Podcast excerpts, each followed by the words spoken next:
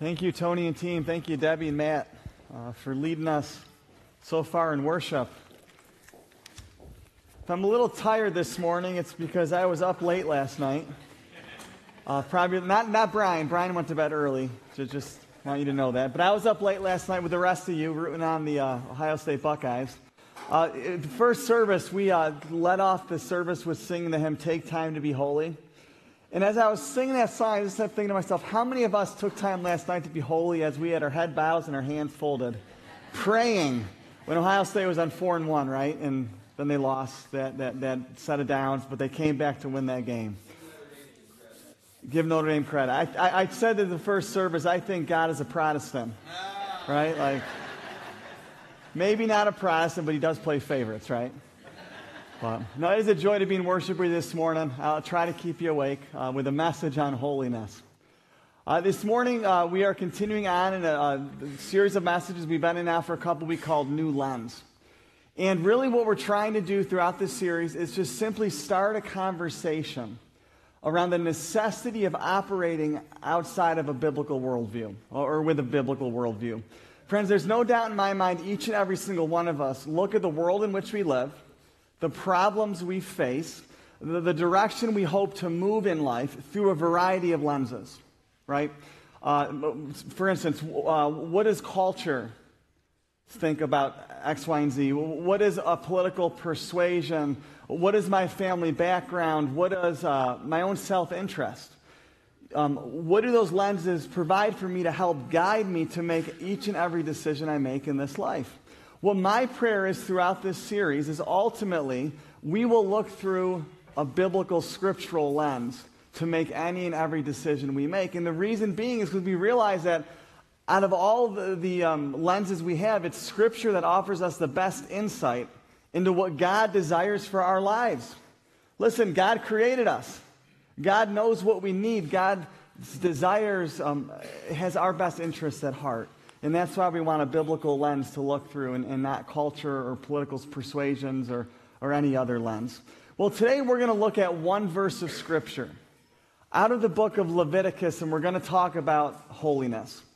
Now, before you turn me off, I know holiness feels like a, a, an outdated churchy word, but all holiness means is set apart. It's the difference really between fine china and everyday ordinary dinnerware, right? You pull the fine china out for the special occasions. You use the dinnerware, ordinary dinnerware, for all other meals. Uh, we, as people of God, hear this, are always set apart for God's purpose, regardless of where we find ourselves, with who we find ourselves with, and for what purpose we're with them. So this morning, Leviticus 11:45 is our verse of focus. And since it's our memory verse for this week, will you read it with me? Leviticus 11:45 says, "I am the Lord who brought you up out of Egypt to be your God. You shall therefore be holy, for I am holy." Friends, this is God's word for God's people. Thanks be to God. Let us pray. Gracious and loving God, I ask the midst of these next few moments that you would just bless the words of my lips, the meditation of all our hearts, that they be of profit to us and acceptable to you, for you indeed are our rock and our Redeemer. Amen. So here's a quick question How many sermons have you heard preached out of the book of Leviticus? My guess is not too many. If you've been with Brian over the course of his ministry here, he'll tell you he has never preached out of the book of Leviticus until today. Uh, you know, Leviticus is generally the book that likes to trip people up who, who set out on reading the whole Bible in any given calendar year, right? You got Genesis, you got Exodus, amazing stories of the faith. Then you come to Leviticus. I mean, the name alone sounds kind of daunting, doesn't it? Maybe a bit boring. Leviticus sounds like some type of disease. Or, maybe the, the full name of those jeans we wore in the 1980s Levi's, Leviticus. I, what often trips us up, what, what compels us a lack of motivation in even engaging this book of the Bible, is that it's filled with rituals and rules about diet, about dress, and about archaic ritual, uh, religious rituals. Let me give you some of the rules that are just downright weird in the book of Leviticus, okay? Eating locusts is good, eating shrimp is bad. Huh, interesting, right? Piers, God loves sideburns because you're, if you're a man, you're not allowed to cut your sideburns. You see, some of the more Orthodox Jewish people in our communities have those curly cues around the sides of their head. is because they're not allowed to, to cut them. Uh, tattoos are taboos. Even the ones around your ring finger that you, you, you tattoo there to profess your undying and unwavering love for your spouse, that's taboo. Children, back talking to your parents could get you stoned. Okay? A Levitical law forbids the wearing of mixed fibers for your clothes. So if you're wearing polyester today, not only are you out of style, but you're also sinning. let me give you another one. Levitical law says that if two guys are duking it out, okay, over some misunderstanding, and the wife of one of those guys steps in and reaches out and grabs, uh, let's say, special, more sensitive parts of the other guy, you shall cut off her hand. Now, out of all the rules spelled out in Levitical law, why that one, right? Like, like, what is going on in ancient Israel at that time that Moses decided this needed to be in the Code of Conduct handbook? You know, may, maybe more confusing than the rules and regulations written down in the book of Leviticus is this question many have struggled with. Why does it seem that we follow some of these Levitical rules today while we dismiss others. For example, when Leviticus talks about certain sexual behaviors as sin, we quote that. But when it talks about not eating shellfish or having hamburgers with cheese on it, we say, oh, that doesn't apply to us anymore. Like, like, are we being hypocritical or picking and choosing what parts of the law we want to follow and what parts we don't want to follow?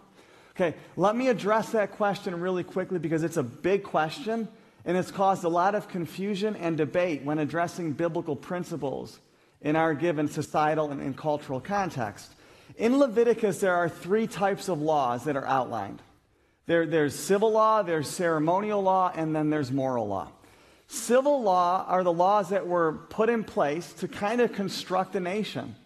Uh, these were laws that, that set up the nation of Israel, uh, the behavior we are to have within a community.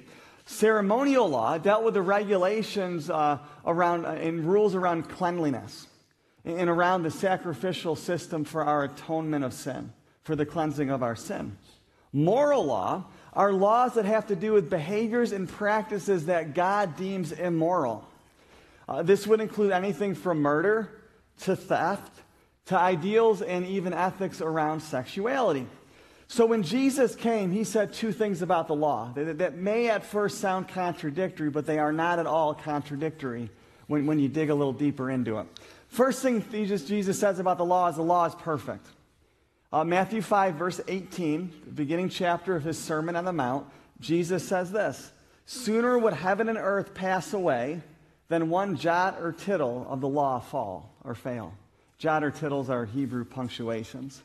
So Jesus says the law is perfect, but he also says that if you are born again of water and the Spirit, guess what? You are released from the law because he fulfilled the law for you.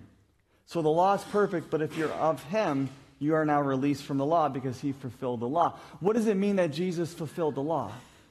Well, all it means is the entire law pointed to Jesus and that Jesus actually fulfilled the regulations and rules and requirements of those laws. So the, the civil laws that set up the nation of Israel, Israel would be the nation Jesus emerged from. When Jesus came, he started a new Israel, a spiritual Israel. So guess what? We no longer are bound by the civil codes of the Levitical law because God doesn't have a nation state on earth anymore. Ceremonial laws illustrate God's holiness and our unholiness and what we are to do about it to make ourselves in right standing with God. Uh, the word holy in Leviticus is used over 80 times. It, uh, friends, all the laws and sacrifices around holiness and, and uncleanliness were fulfilled in the life, death, and resurrection of Jesus Christ. Praise be to God for that that we no longer have these ceremonial laws. There's no longer needing you all to bring in bulls and goats and other animals up here on this stage to slaughter and have their blood cleanse you from your sin. That would be kind of gross and really smelly in here. I'm not sure we'd motivate people to come to church if we still had to do that.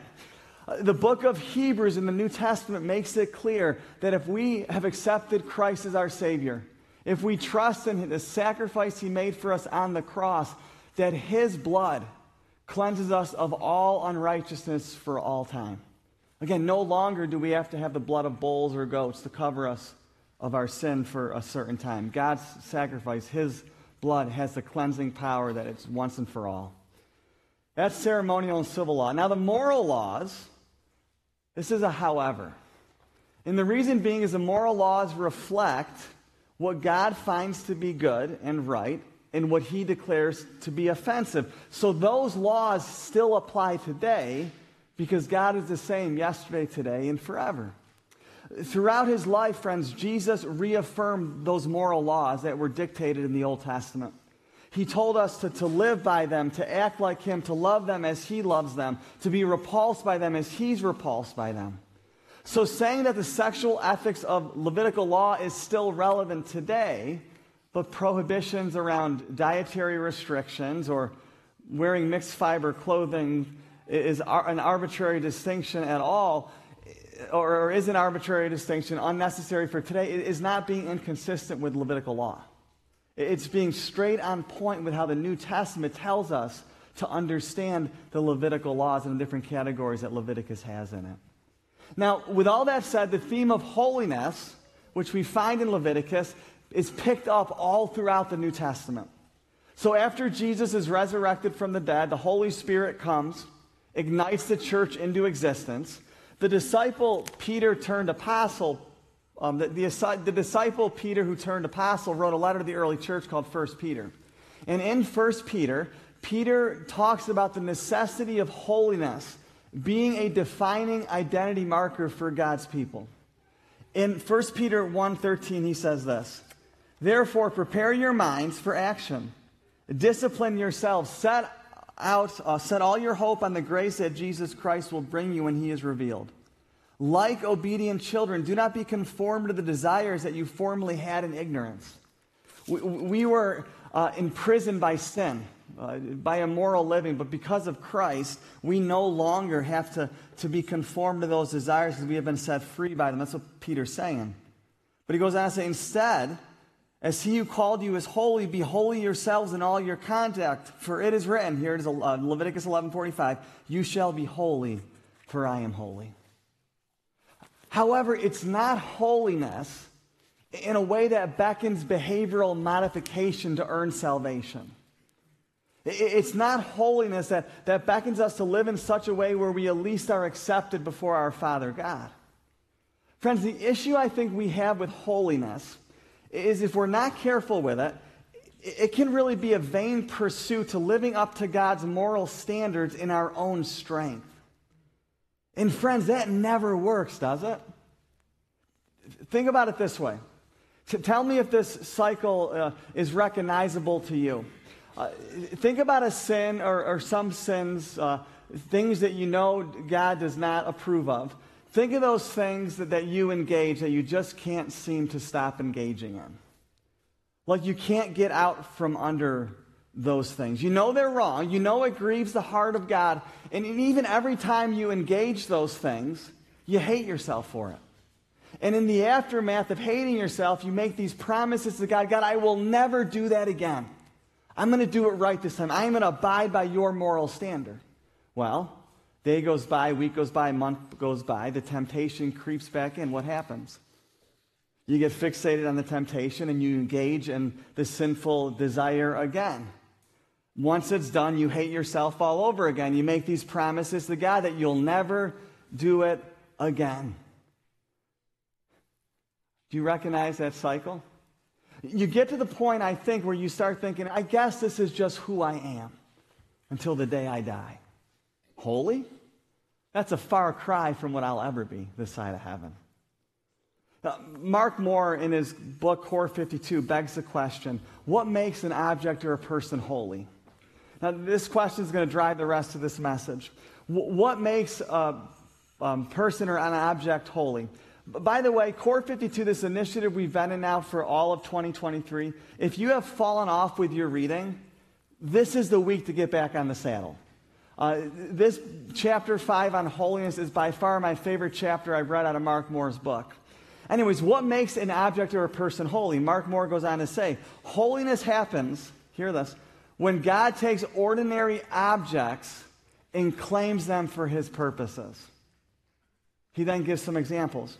An ordinary plot of land becomes sacred if God shows up there, right? Think of the burning bush moment in Moses' call to ministry. Uh, an animal, an ordinary animal set aside for sacrifice, suddenly becomes consecrated. A person elected by God becomes a priest or a prophet. Here's the important line in it all those become sacred. The plot of land, the animal, or the person becomes sacred, not because their nature becomes different, but because their purpose becomes different. Man, so many quotable lines from this chapter in Mark Moore's book. Let me give you one more. Holiness happens when God proclaims, not when a person performs. Wow. Our holiness is God's gift to us, not our gift to Him. Holiness is received, not achieved. Now, don't get lost in the conversation. Are we called to live holy lives? Yes. Is holiness supposed to be a defining marker for us, the people of God? Yes, it is. However, our practice of holiness follows God's proclamation of holiness. Church, God chose us to be holy. So let's be holy, right? Holiness becomes our identity marker in Christ Jesus. We have been set apart from our sordid society. We have been set apart from our, our evil society. And when that reality, I think, seeks into our soul, our actions begin to change. Our lives begin to get aligned with God's character, God's nature. Let me describe it this way with an example. I, am a big fan of musicals. my favorite musical by far is Les Mis. I think the way you actually say that in French is Les Miserables. Is that right? I'm not a French person. That's why I say Les Mis. Anyways, Les Mis was a story written by Victor Hugo to depict living in France in the 19th century. Hollywood even took that, that, that uh, book by Victor Hugo and made it into a movie, a blockbuster hit, that starred Hugh Grant, Russell Crowe, and, and Anne Hathaway. Anyways, one of the most touching moments in that movie I saw, starring those three characters, happened near the beginning. Uh, Jean Valjean, played by Hugh Jackman, has been, just been released from prison after spending nearly 20 years behind bars for stealing a loaf of bread to feed his sister's hungry child. Not sure the punishment fit the crime there, but I digress. While in prison, Jean Valjean believes himself to be nothing more than a thief. Well, he's out of prison, can't land a job, can't land a friend, can't land a home, stumbles into the church. Priest of that church extends hospitality to Jean Valjean. He uh, gives him something to eat, a place to sleep for that evening. But before the morning comes, Jean Valjean robs the man blind, runs off into the dark.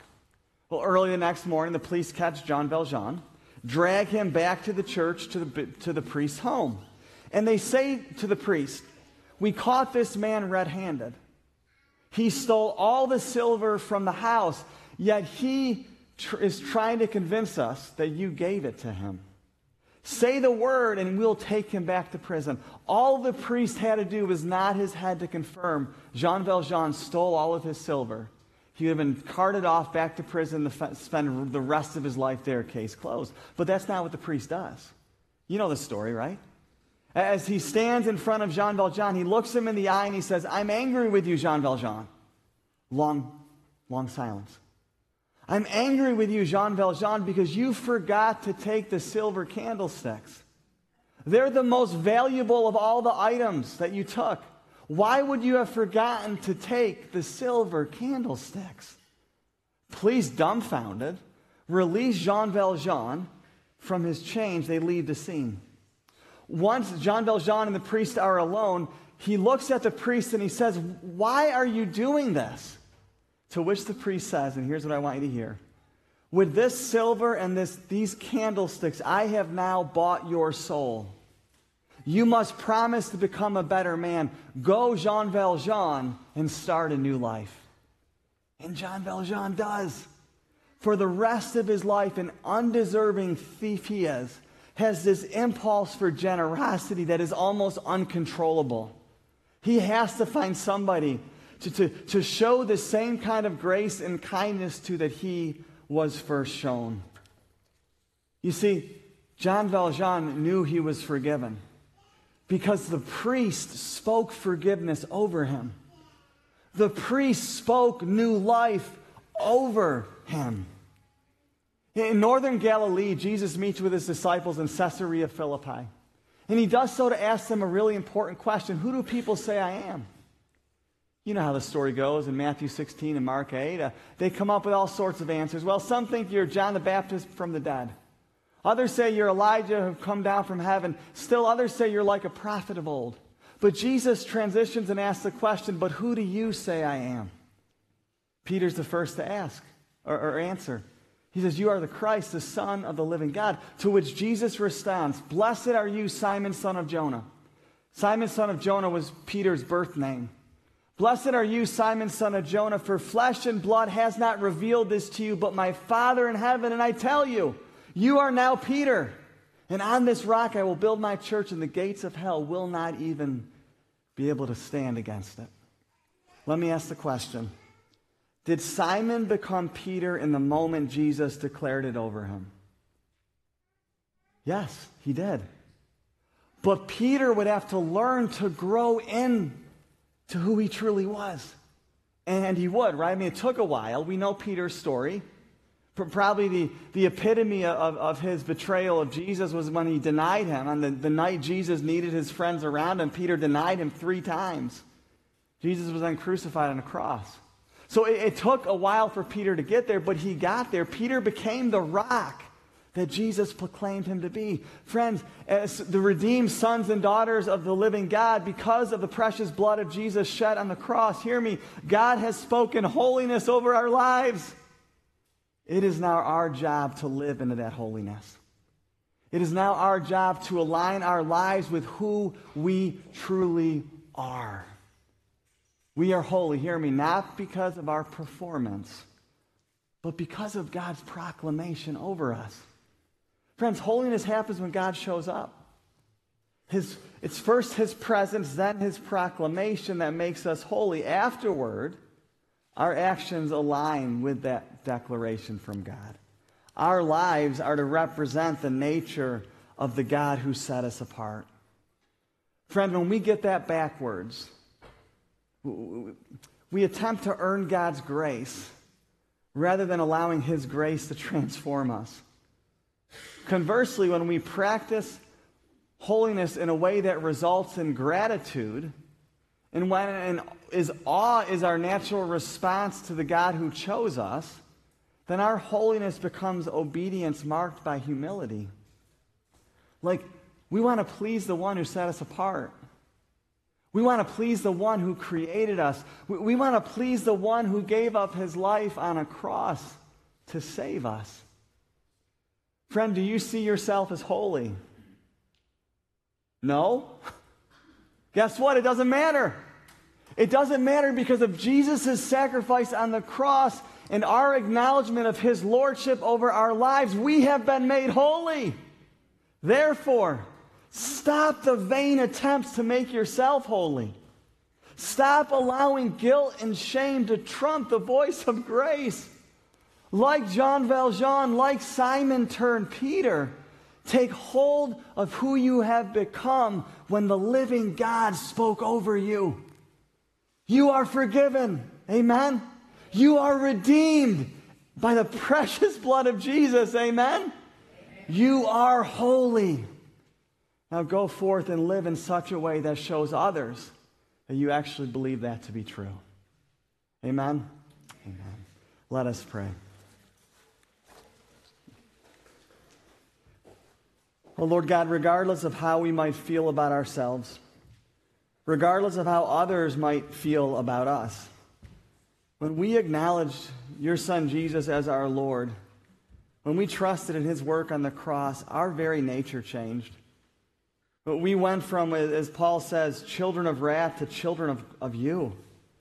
Children you declared as forgiven, redeemed, loved, deserving, and holy. God, despite how we still struggle with our sin and still fail you, we ask that you'd help us this day remember who we truly are. And then, in gratitude, with the help of your Holy Spirit, help us to live lives aligned with your declaration over us. We love you, Lord. We need you.